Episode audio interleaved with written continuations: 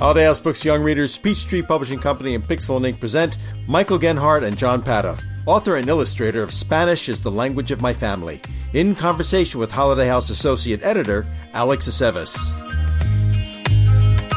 Hi, I'm Alex Aceves, Associate Editor at Holiday House. And today for the guest book, I'm joined by children's book creators Michael Genhart and John Parra. Michael Genhart holds a PhD in clinical and community psychology and has a private practice in San Francisco. He's the author of 11 picture books, including May Your Life Be Deliciosa, which was a Pura Belpre honor book. Thanks for joining us, Michael. Thank you for having me. Hmm. And John Parra is an illustrator, fine artist, designer, and educator, best known for his award winning picture books.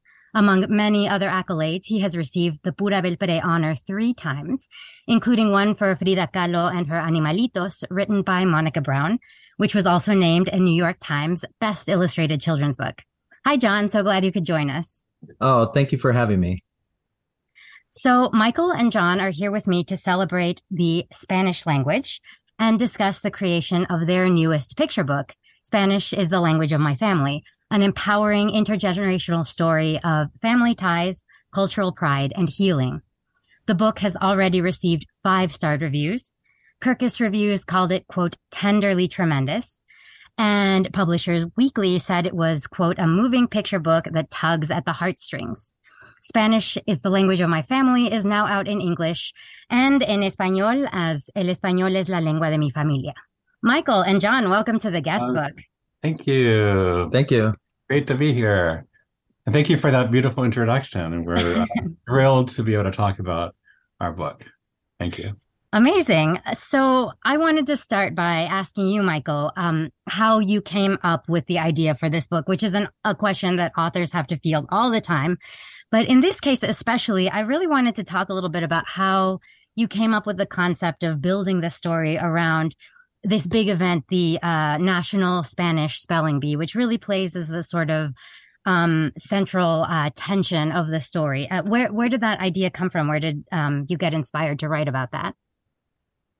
So the the we have to go back to my my childhood because the story actually came from my mother. This is her story and the story of so many people.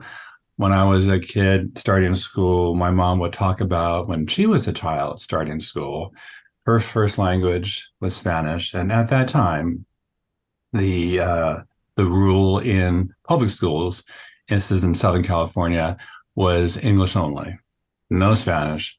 And uh, the kids before her, many generations after her, were really shamed and humiliated uh, for speaking Spanish in school. There were real attempts at erasure and uh, significant shaming. And so she would tell me this story through tears, right? And so I, of course, I held on to that story for the longest time um, you know, with real sadness. And and then when I I uh, became an author uh, in my fifties, this is one of the stories that uh, I thought, wow, this sure sounds like a picture book, doesn't it? Um, seriously, I thought, oh gosh, how am I going to tell this story to children uh, about children, right? Because it's really important for me in many of my books to tell the truth to children about you know things that have happened in in history. In any case, I started doing some research, and two significant things popped up when I started doing research.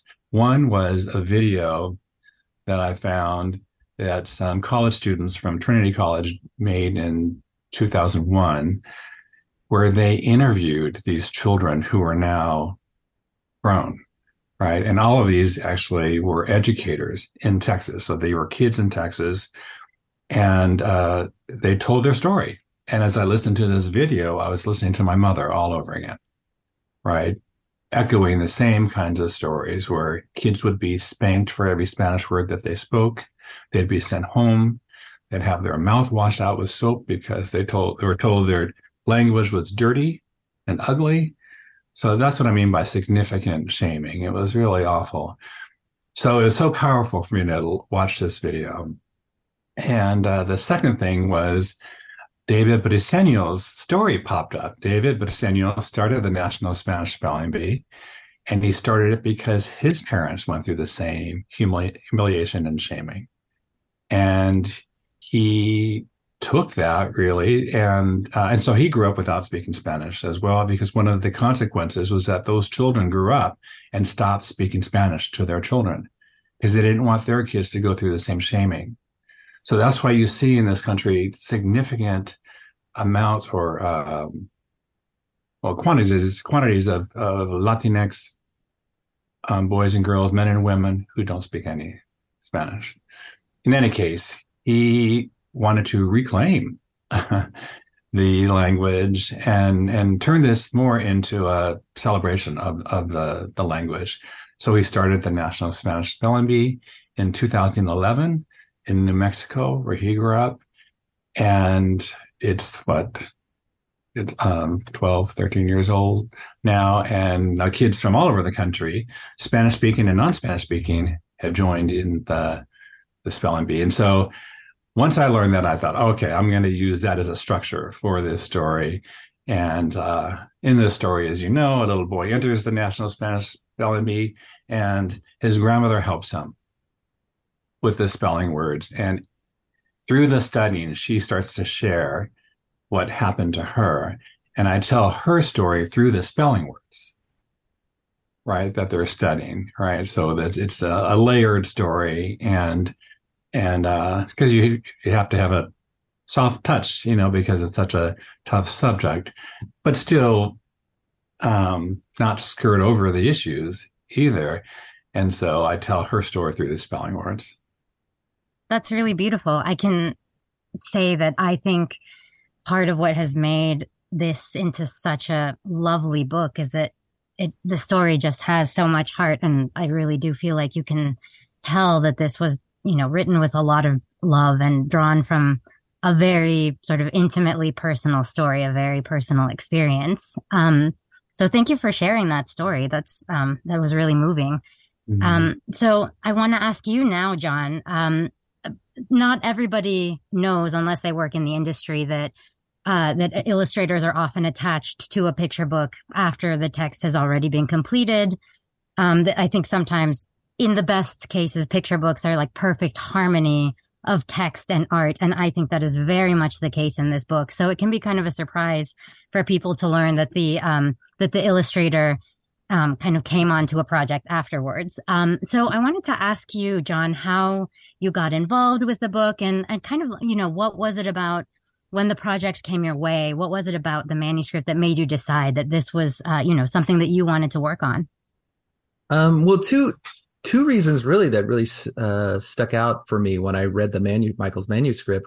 Um, uh, that one was this was an experience that also experienced my was was an experience that happened in my family. Uh, my aunt Irma uh, would tell us stories about how she was also shamed before speaking Spanish, and uh, we were very close growing up with my aunt Irma, and uh, so those those personal experiences that she had uh, really sort of affected me and i thought about that. And when you hear those personal stories you don't realize that that experience is uh, experienced by many many other people. But because you know it's such a personal story that she tells me um, it feels like it's just her her story. Um, so we don't realize that it's it's actually happening a lot. And i didn't quite realize that until the book was published and i started receiving emails and messages from other people who had experienced the same thing. So that just shows you the power of, of books and children's books. Uh, the second thing that I really thought stuck out uh, stood out in this book was um, the idea that I didn't know that there was a national Spanish spelling bee, and um, and how what a celebration it was that um, this was was happening. And I thought, wow, this is wonderful. These young students um, practicing Spanish and learning how to spell well and very difficult words because um, in Spanish you have you know different accents and um, you know um, enunciations for things, and you have to spell it a certain way. And I'm not even an expert at all at this. So I think it's just fascinating uh, to me to learn about this and celebrate this as a as a way of sort of um, kind of redeeming um, those sort of um, those hurtful things that have happened in the past when it came to um, erasure of language and, and and the shame that was happened before. John and I had a, an event at the National Postal Museum about a month ago, uh, which was really a thrill and um, lots of fun. And we met a contestant uh, from the spelling bee. She, you know, we were signing books and she was in line with her parents and she came and said, I was just at the spelling bee. And we're like, what? We, she was thrilled to meet us, but we were, I think, more thrilled to meet her. And it was so, so cute. And uh, so she talked about her experience, and David Briceño was really thrilled to introduce our book at the Spelling Bee um, and talk about the connection between the two. So that was a super fun um, opportunity to meet meet this young girl. Yeah, that's really fun. Who who's the celebrity in this encounter? That's right. That's right. that's she so was. She was. yeah, I um I I went to middle school and high school in Albuquerque, New Mexico, where the where the first one happened, but uh, a little bit before, I will say, a little bit before 2011. So I never got to participate, but uh, um, yeah, it was just so amazing for me even to learn about, you know, one one really fun thing about being an editor. Um, is to sometimes work on a nonfiction picture book and have your eyes open to a, a whole thing that you didn't even know about. Um, and, mm-hmm. you know, you, you talk a little bit about your mom's, um, experience in the back matter. Um, and I wanted to just mention that this book does have really lovely, extensive back matter that is just so great, such a great resource for, you know, teachers and librarians and parents reading through this book with their kids because it is um, such a lovely balance of a really um, triumphant story and but also like a very a very difficult subject. Um, and so, you know, you both mentioned that you've heard from, uh, from readers since the book has been published, um, which doesn't surprise me at all. I think what's really interesting about what you're saying is that both of you felt that the story was maybe unique to you or your family and then learned that actually many people had gone through this. And, uh, that doesn't surprise me at all. You know, I mean, Spanish is, it's currently the second most spoken language in the U.S. Um, the native Spanish speakers account for something like 13% of the population. And, and yet that has come hand in hand with so many attempts over the decades in this country to achieve cultural erasure through the prohibition of the Spanish language. So of course, lots of people in this country have stories like this. Um, so if you, if you wouldn't mind sharing, I would, I would love to hear uh, from either of you about you know some of those responses now that now that the book has been out? You know what have readers been saying about why this story matters to you and um, how it resonated with them? Uh, john do you want to go first?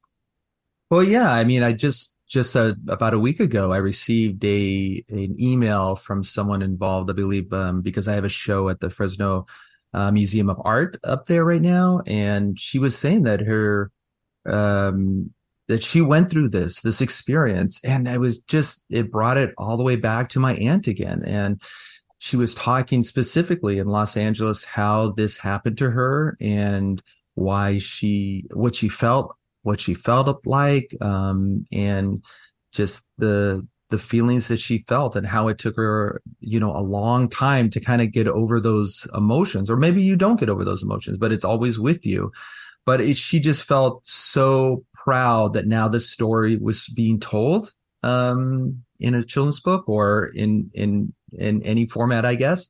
But um, you know, now that she can feel proud about it, and that was the kind of the redemptive part about about the the email that I really it made my heart feel warm and good. I guess uh, that this could be something now that we are celebrating and and moving forward in a positive direction. How about you, Michael? Oh yeah, everywhere I go and and like the museum experience when we were signing books, every person, every other person had a story to tell, uh, a similar story, and I I think it's important to underscore we're talking about trauma, generational and historical trauma, uh, and and the uh, legacy of trauma and uh, across many generations. And so people come to us telling their story, right? Their family story, also through tears, right? And, and really what they're, so they're responding to, you know, the, the aftermath, um, of this trauma. Um, but they're also, I think, so grateful, right? To thank you for telling our story is often what I hear, right? And so that kind of representation in books, in books for kids, uh, and and the grown-ups that read these books to kids and so forth is so important. So I think people feel seen, heard. I think there's um, a respect piece to that, right? Thank you for respecting our history through telling uh, this untold story, right? Um, and so um, that's what we I, I get a lot of gratitude, right, and appreciation for telling an upsetting story, but through telling the story, I think I hope there's an attempt at healing, right? That's offered, and ultimately a celebration. Mm-hmm of the the language and the culture because I wanted I wanted to write something that sort of took it back, you know, took back what was taken, you know, uh, through uh, pride, right? And um, so I, I hope we accomplished that.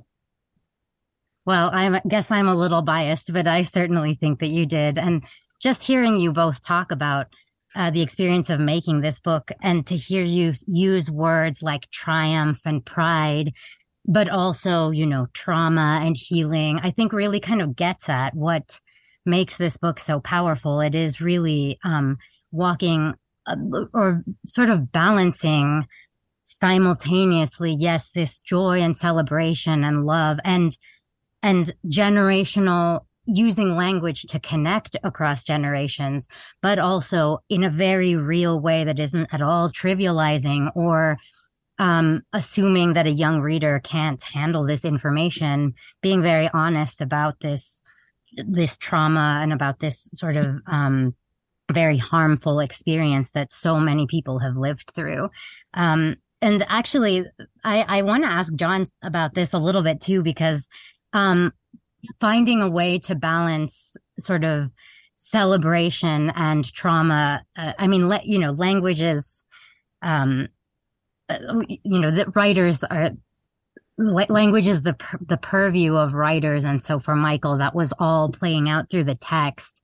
Um, and so I'd love to hear from John. How did you, in the art, find a way to sort of balance the kind of two tonal moods of this story? How do you illustrate um, difficult topics, and then how do you use visual rhetoric to to convey joy and pride? Well, I mean, honestly, because of the, there's sort of two parallel stories going on at the same time in the book, and so when the the boys on the page with the with the grandmother with the other students, especially during the spelling bee, it's a very bright and colorful um, you know it's it's a, maybe even more saturated colors that are going on um, and just visually a little bit more busy and active um, sort of moving forward.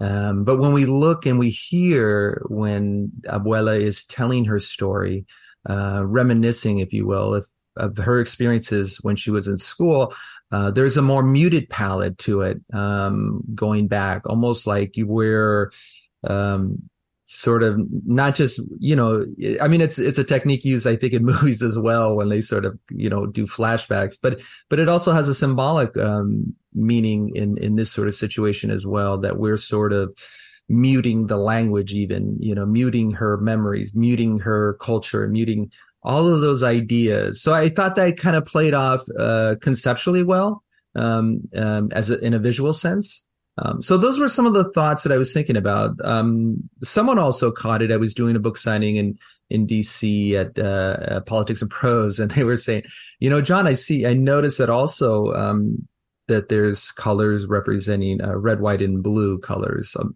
uh, throughout the book because this is, you know, it's it's about let you know um, the Spanish language and and Latinx culture but it's also a, a, story that happened here in the United States and what it means to be an American and what it means to kind of be open to all cultures and all um, and celebrate all of our our di- our diversity, if you will. And so visually, I think about those things when I'm when I'm creating art and how I want to make sure you know many different people are represented throughout my art uh, and their background uh, visually, um, because that's my that's the way I communicate is through pictures and through art uh, specifically.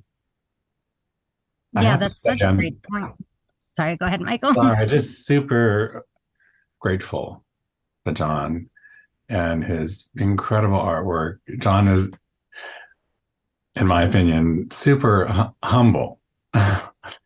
and his his work is incredibly beautiful and the depth that he brought to this story through his artwork and the details is exceptional and um, um, I'll be forever grateful to you, John, for your um, for the work that you did and oh, thank you. you brought this story to life even more.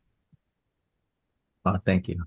Yeah, the the detail is really amazing. I was thinking about as you were talking about the sort of the inclusion of the red, white, and blue palette and the idea that this is ultimately really a very American story because in obviously Spanish speakers in Latin America don't have to feel a certain way about speaking Spanish. They're just sort of speaking the same language as everybody else. Um, I was thinking about the back, the boy's backpack in the, I think it might even be on the title page. He's got, he's got a backpack and he's got like a soccer ball and a pile of books. And then he has the American flag and the Mexican flag on his, on his backpack or something like that. It's like a, a USA patch and a, and the Mexican flag.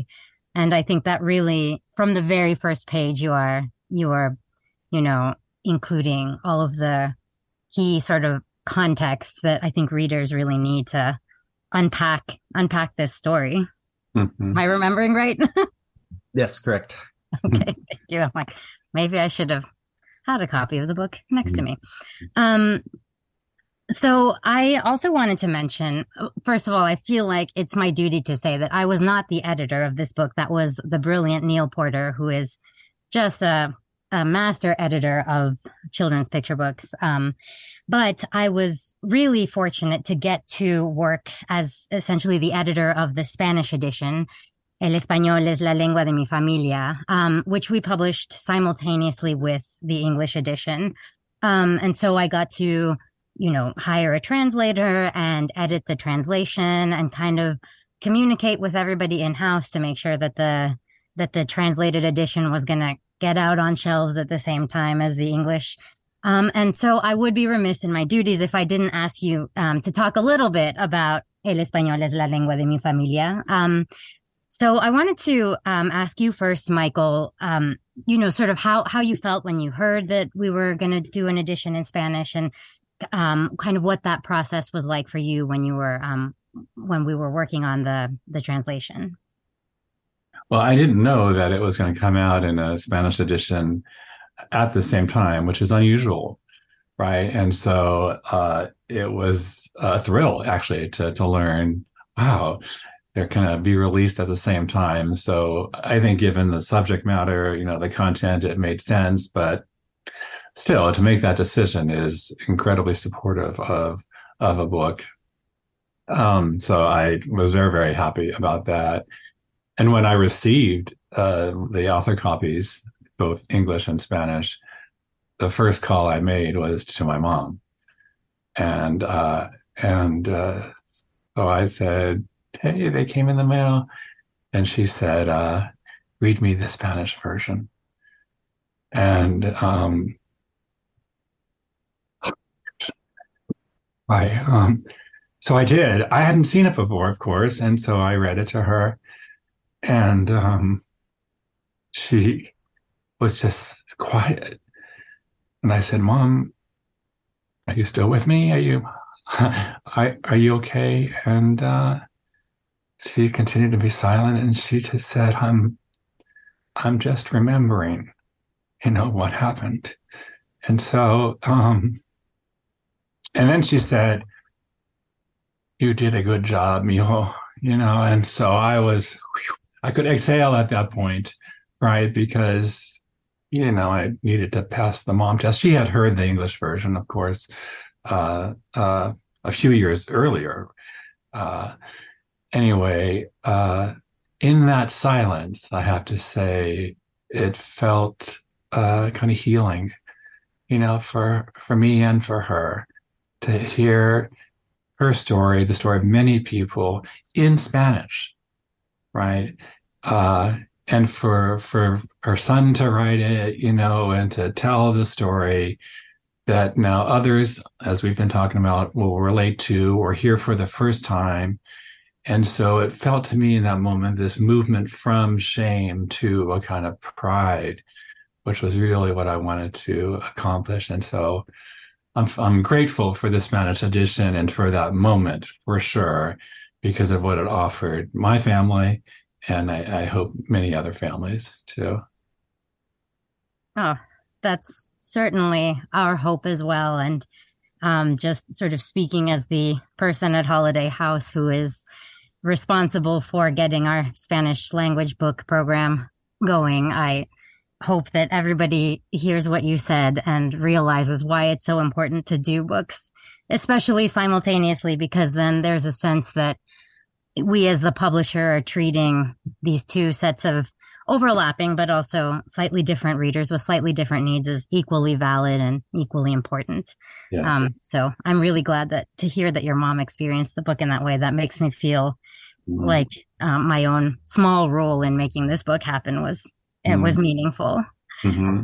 Um, so John, I know that you were less involved um, in the translation. Pro- I I did I think email very briefly with Michael when the um, translation was being copy edited, but uh, you and I didn't uh, communicate in that process at all. But um, in a way, it kind of feels to me like this art was created with Spanish speakers in mind because you have all these details. You know, we have been talking about the the level of detail in your illustration, but I want to talk specifically now about the sort of references to Mexican culture. You use the the corazón sagrado, the the sacred heart imagery, and there's papel picado, which is a sort of um, a, a, style of pepper, paper decoration used in Mexican culture. Um, so, you know, I'd love to hear a little bit from you how those decisions came about and how you chose what you wanted to feature in the illustrations in terms of the cultural texture.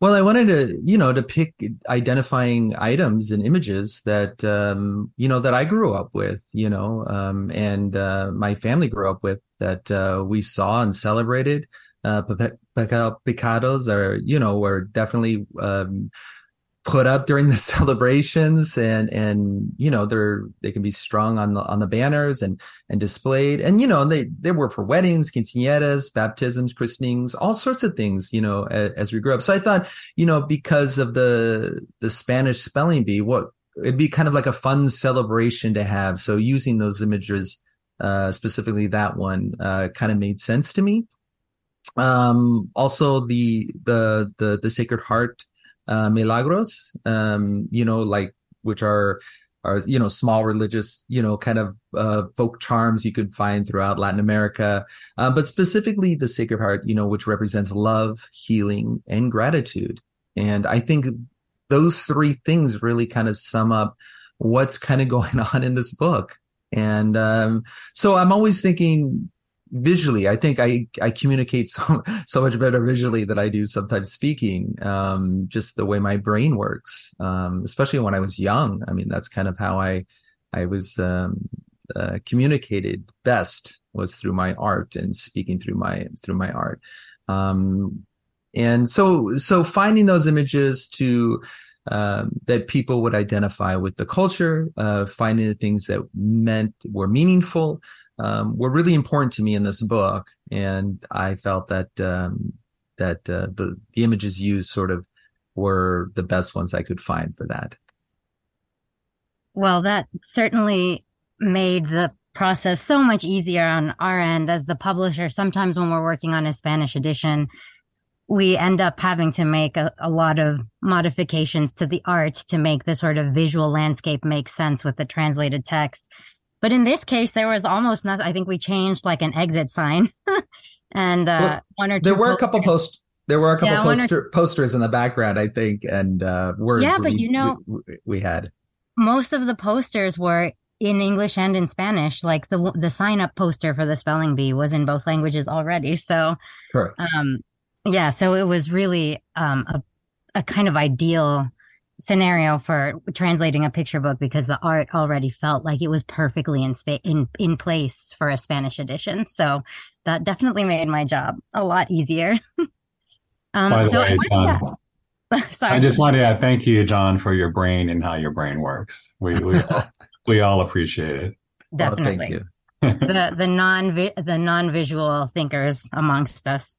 That's me. Um, definitely appreciate it. um, so I wanted to throw a sort of fun question out there because we have been talking about how this book is, among other things, a celebration of the Spanish language, even in the way that um, words are Spanish words are highlighted, are spelled out, and then are literally spelled out and spread out across the art. Um, and it just, you know, it's such a beautiful language. And I think this book so successfully captures why it's, um, why it's such a beautiful language. So I wanted to ask each of you if you wanted to share with me your favorite word in Spanish and why. Um, Michael, do you want to go first? Yeah, I think it's that's a fun question. It's hard to answer that. So I, I guess what comes to mind is a book.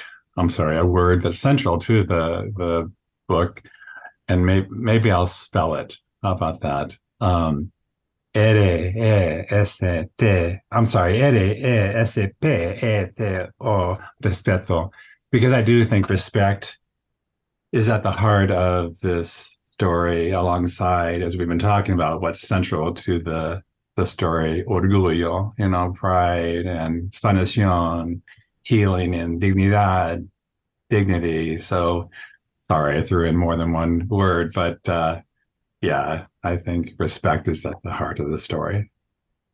Well, it's a great language. It's hard to choose just one. Uh, yeah. How about you, John? Um, well, I, I wanted to pick a, a word from the book uh, to kind of narrow things down. And I love the page where the boy is practicing, and it's uh, práctico, um, which is pretty just a simple word, but it's very powerful because when I speak to students, this, you know, in art and, and talk about art, you know, just because I have an interest in art, um, if I want to get better, I always ask them, if you want to get better at something, what do you have to do? And it's, it's practice. You have to practice at it and work at it and it's sort of like a, a fundamental ethos of of just just in what you know preparing for you preparing for you to be an artist or preparing you know in all in areas of life it's like you when you work at something you get better at and get better at it.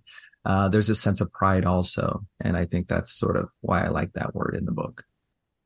Yeah, and it has so much significance too, I think, to um, bilingual people uh, and to Spanish language learners in the US, um, because you do also have to practice your your second language if you're not, you know, speaking it regularly at school or out and about, and that does become a big part of um, being able to retain um, or to learn the Spanish language more quickly. Is practicar. You got to practice. Mm-hmm. That Um, particular illustration is super powerful, by the way, because it comes after you know he's, the little boy learns what happened to his grandmother, so he's he's he's uh, approaching the Spanish spelling bee with uh, even more motivation, right? determination yes, he's very de- he's a very determined little boy at that point. And thank you, thank you, Neal. Seriously, I mean, Yeah, Neal thank you, Neal. Yeah. He's- thank you neal he made this happen, right? He was uh, obviously instrumental in saying, yes, this is a story to tell. And um, I have to say, you know, this is a book that other folks were interested in, uh, other houses, and and Neal and, and and many of those houses actually wanted the uh, the real uh, difficult parts of the story not told. They wanted it. They wanted it to be a lot softer, and so when it it landed on Neal's desk, and and I asked him about that, uh, he said, "No, oh no, no, no. We'll tell the truth, and and kids need to know the truth." And so I'm so grateful to Neal for for making this happen. Mhm. Um, because this is the guest book, we always like to end by asking our guests how uh, you would like to sign our guest book. Just a final thought from each of you about the book or about um, the story that you're telling or about what we talked about today. Uh, I would love to hear how each of you would sign our guest book. Michael? I, I mean, as we've been talking about, I really do hope that kids take away not only knowledge of the history of what happened, but ultimately a feeling of celebration and um, a reclaiming of the language and culture that they can feel proud of. So I would say something like Viva el Español, uh, Viva la dignidad, right? Because I want to underscore the language and the and the sense of dignity that I hope that uh, comes across in the in the book. That's amazing. Mm-hmm. John? Um, well, I, I was going to say that um, because, you know, kids, uh, we sometimes we forget kids communicate in many different ways. Uh, as I mentioned earlier, I was a visual communicator when I was young. And, and so to everybody, to all the young people and, and especially arts, young art students out there, I would say, you know, keep drawing and enjoy the journey. Mm-hmm. It's important to keep practicing, practicar. mm-hmm. Mm-hmm. Well, thank you both so much for this amazing conversation. It really was um, such an honor to work on this book. And I already was just so blown away by the book and, and by your work. And now that I've spoken to both of you about all the care and, and thought and um, passion that went into it, it means even more to me uh, to have been, you know, part of the process of getting it out into onto shelves um, in my own small capacity. And I really appreciate how candid you both were and how much you both spoke from the heart about these very personal stories. And I know that all of that uh, that went into this book is just part of why the book is doing so well and is going to, I'm very confident, go on to so much more success and acclaim. Um, so thank you very much from me and from everyone at Holiday House for that. Thank you. Thank Alex. you, Alex.